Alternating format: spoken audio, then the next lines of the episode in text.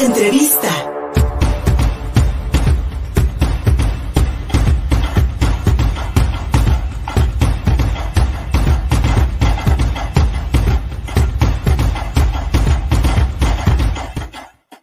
Nos enlazamos hasta Bogotá, Colombia, con mi querida doctora Beatriz Martínez Carreño del Observatorio Metropolitano de Puebla, cada miércoles con nosotros. Te seguimos, mi querida amiga, hasta tu residencia académica allá en Sudamérica. Y hoy tienes una invitada especial. Hoy tienes como, como parte de esta conversación a la maestra Carolina Aguirre Garzón.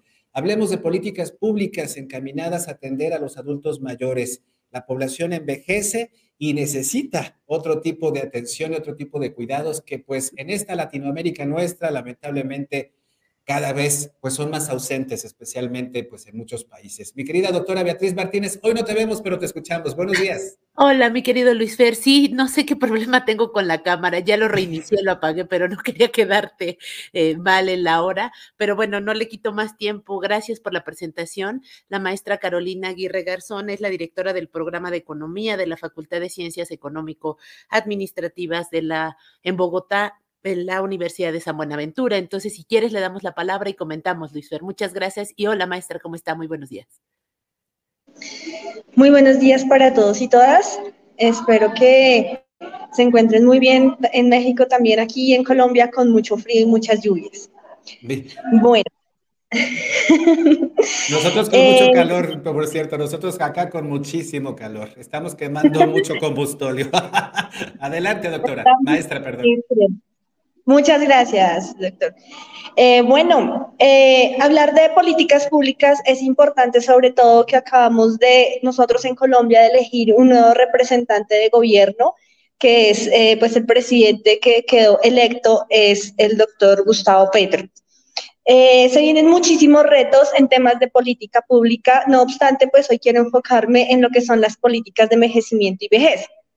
El envejecimiento, es un tema eh, que ha sido un tabú y se ha institucionalizado en, la, en el colectivo social de una forma errónea, dado que muchas personas consideran que el envejecimiento es esta etapa de la vida en que ya no somos productivos, en que realmente tenemos muchas enfermedades, en que realmente se vuelven las personas una carga para la familia pero no es, no es cierto, e, estos conceptos realmente son errados, dado que el envejecimiento es un proceso progresivo que tenemos todos los seres vivos, desde el momento en que nacemos hasta el momento en que partimos, en que fallecemos. Es un proceso que tiene cada uno de nosotros y que debe ser de vital importancia desde ese mismo momento del nacimiento. Entonces es importante, primero que todo, eh, aclarar los conceptos de envejecimiento y vejez. La Organización Mundial de la Salud, eh, la Asamblea Mundial sobre Envejecimiento que se desarrolló, fíjense ustedes, hace 40 años, en 1982 en Austria, nos dejan claros estos conceptos y es que son procesos naturales del ser humano. El envejecimiento es ese proceso día a día que nosotros vivimos y ya la vejez es la última etapa de ese proceso de vida. La vejez, eh, digamos que no en todos los países eh, se ha logrado unanimidad eh, en el sentido en que en algunos países es a partir de los 60 años, en otros países a partir de los 65 años. Bueno, ya teniendo claros estos conceptos, ahora vámonos a lo que son las políticas públicas, ¿no? Las políticas públicas son esos temas que entran en la agenda que han de ser de vital importancia eh, pues para todos los ciudadanos y pues para el gobierno en general.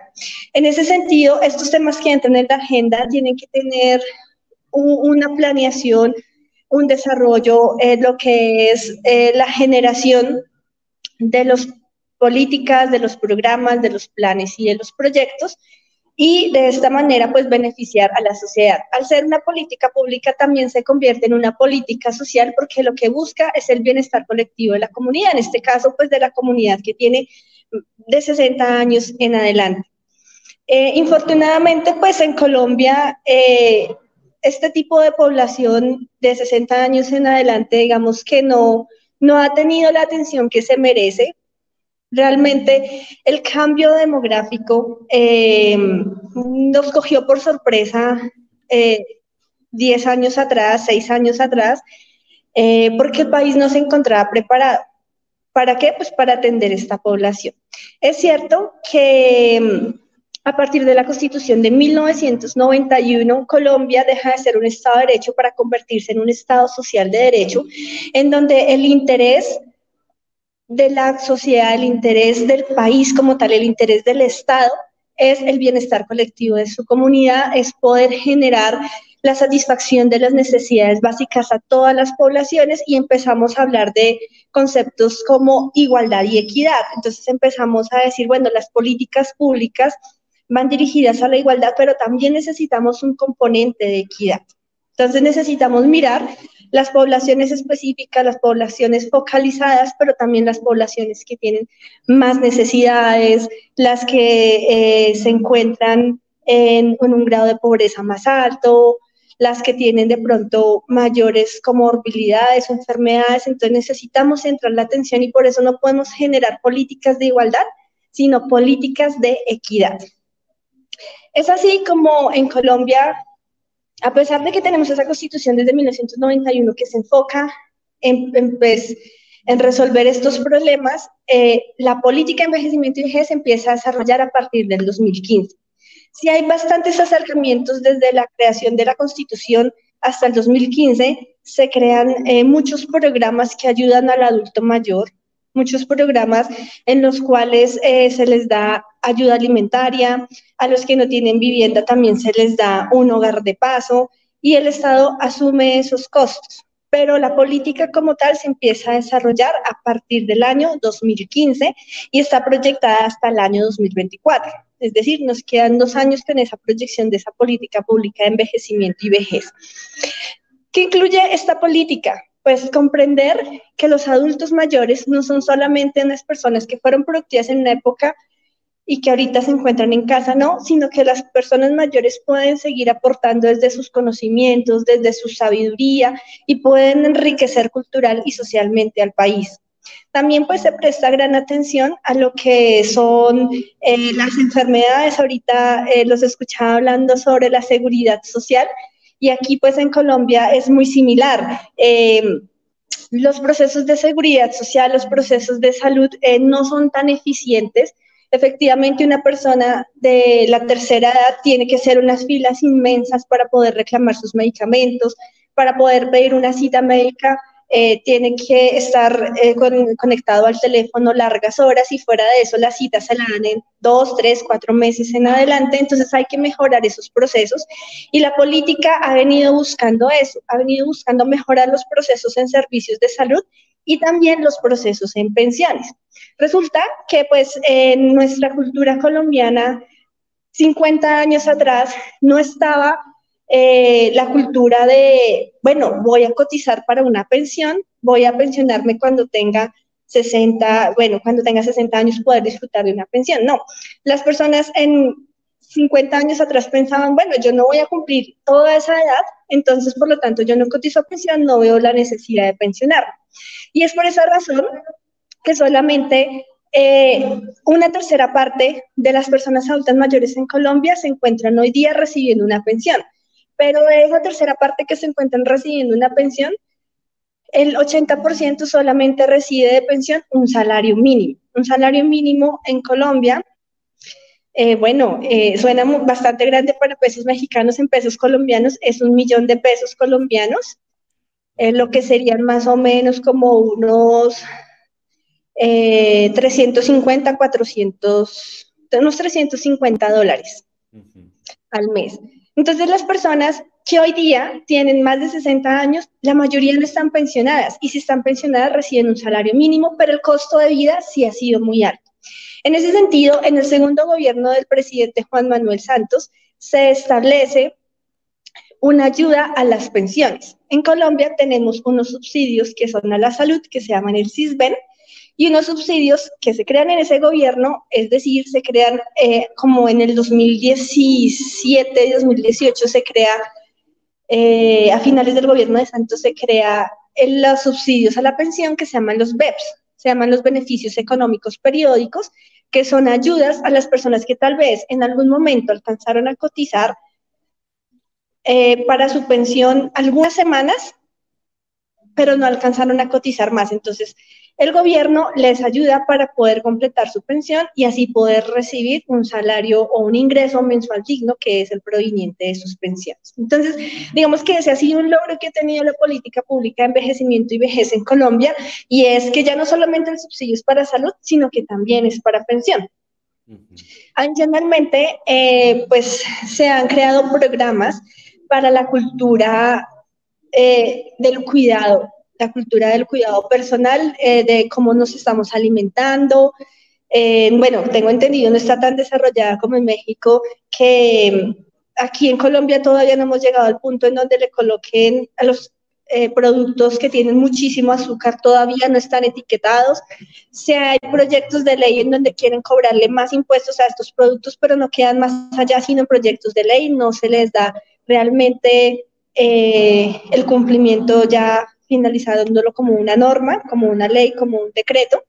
Entonces, sí se está empezando a generar programas para que desde la juventud nosotros seamos conscientes que lo que hagamos hoy por nosotros mismos en nuestro cuidado de alimentación, en nuestro cuidado de ejercicio, em, de salud mental, podamos llegar a una vejez en óptimas condiciones también, pues, de salud física y mental. Maestra, maestra Carolina, Carolina Aguirre Garzón, ¿cuántas similitudes y cuántas semejanzas podemos encontrar entre los problemas que sufre Colombia y los que vive México? Nuestra, nuestra realidad latinoamericana y haciendo rápidamente una conversión respecto a la pensión mensual que reciben los adultos mayores allá en Colombia, eh, de acuerdo con el, el, tipo de cambio actual, pues serían más o menos unos 7 mil pesos mexicanos lo que reciben los adultos mayores en Colombia. Y pues haciendo una comparación aquí en México, en junio, por ejemplo, de acuerdo con datos de Pensión Bienestar, que es el nuevo programa que por cierto inició desde hace por lo menos 6, 12, 16 años en el, en el gobierno de Felipe Calderón con aquel programa de 65 y más, que ahí iniciaron las pensiones para adultos mayores en México. Pues, por ejemplo, en mes de junio recibieron 3.850 pesos.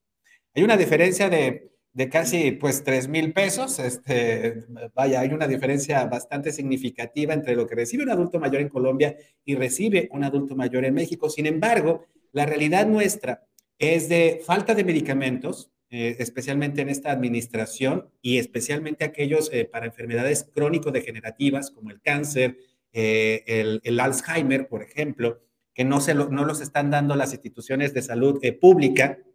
Y si a eso le sumamos un problema de inflación, los alimentos están carísimos en este, en este momento en nuestro país. En ese sentido, maestra, creo que a pesar de que podamos repartir dinero, podamos dar estos, estos apoyos económicos directos, realmente estamos, eh, estamos dirigiendo o estamos más bien este, encasillando a las personas mayores en una situación de pobreza y de abandono, porque aunque haya un dinerito por ahí que te permite no morirte de hambre, a final de cuentas no tienes ni servicios de salud ni servicios básicos que puedan pues darte una vejez digna. Es decir, paliativos que en realidad no, no ayudan en nada y especialmente pensando en estas políticas de, previsión sobre pues quienes en unos años también seremos adultos mayores, ¿qué nos va a ocurrir? Es totalmente cierto. Además que sumémosle la situación del COVID, la situación de la pandemia empeoró la situación de los adultos mayores, ¿no? Eh, muchos adultos se encerraron con sus familias y, por ejemplo, en Colombia aumentaron las cifras de violencia hacia los adultos mayores en esta época.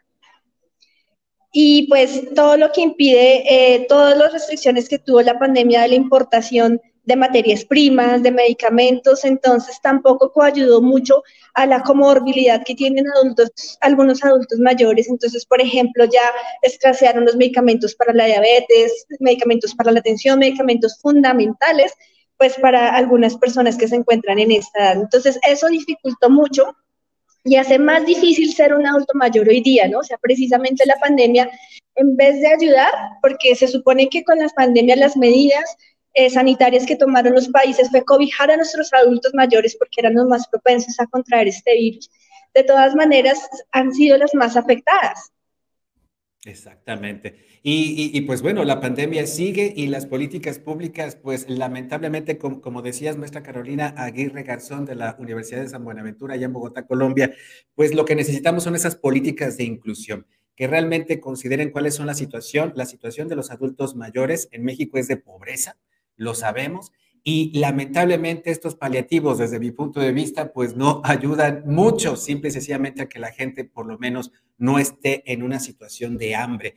Mi querida doctora Beatriz Martínez, no te quiero dejar al calce, ¿alguna opinión? No, este, totalmente de acuerdo con lo que comentan eh, los dos. los gastos son inconmisurables en términos de salud. Ya bien lo dijeron, la, también la pandemia evidenció eso, colapsaron todos eh, los sistemas a nivel mundial. Y bueno, habría que pensar qué políticas enfocadas, como bien lo dijo la maestra, en términos no solo de igualdad, sino de equidad, se pueden impulsar para el futuro de todos nosotros, porque es el futuro de toda la población, algunos más cerca, algunos más lejos, pero estaremos todos llegando a ese punto. Exacto. Doctora Beatriz Martínez del Observatorio Metropolitano de Puebla, gracias amiga por conectarte con nosotros. Maestra Carolina Aguirre, un abrazo para toda, todos los académicos, alumnos de la Universidad de San Buenaventura allá en Bogotá y un placer haberte escuchado. Y pues un abrazo, un abrazo desde, desde acá, desde, desde Puebla, de tus hermanos mexicanos. Muchas gracias. Gracias. Gracias, gracias a ambas. Pausa, seguimos contigo. Ay, se nos fue. Gracias contigo. Seguimos contigo Puebla.mx a través de nuestra propia señal en YouTube, en Facebook y en Twitter. Además en www.contigopuebla.mx hay más información. Síguenos en Facebook y en Twitter. Estamos contigo, Puebla.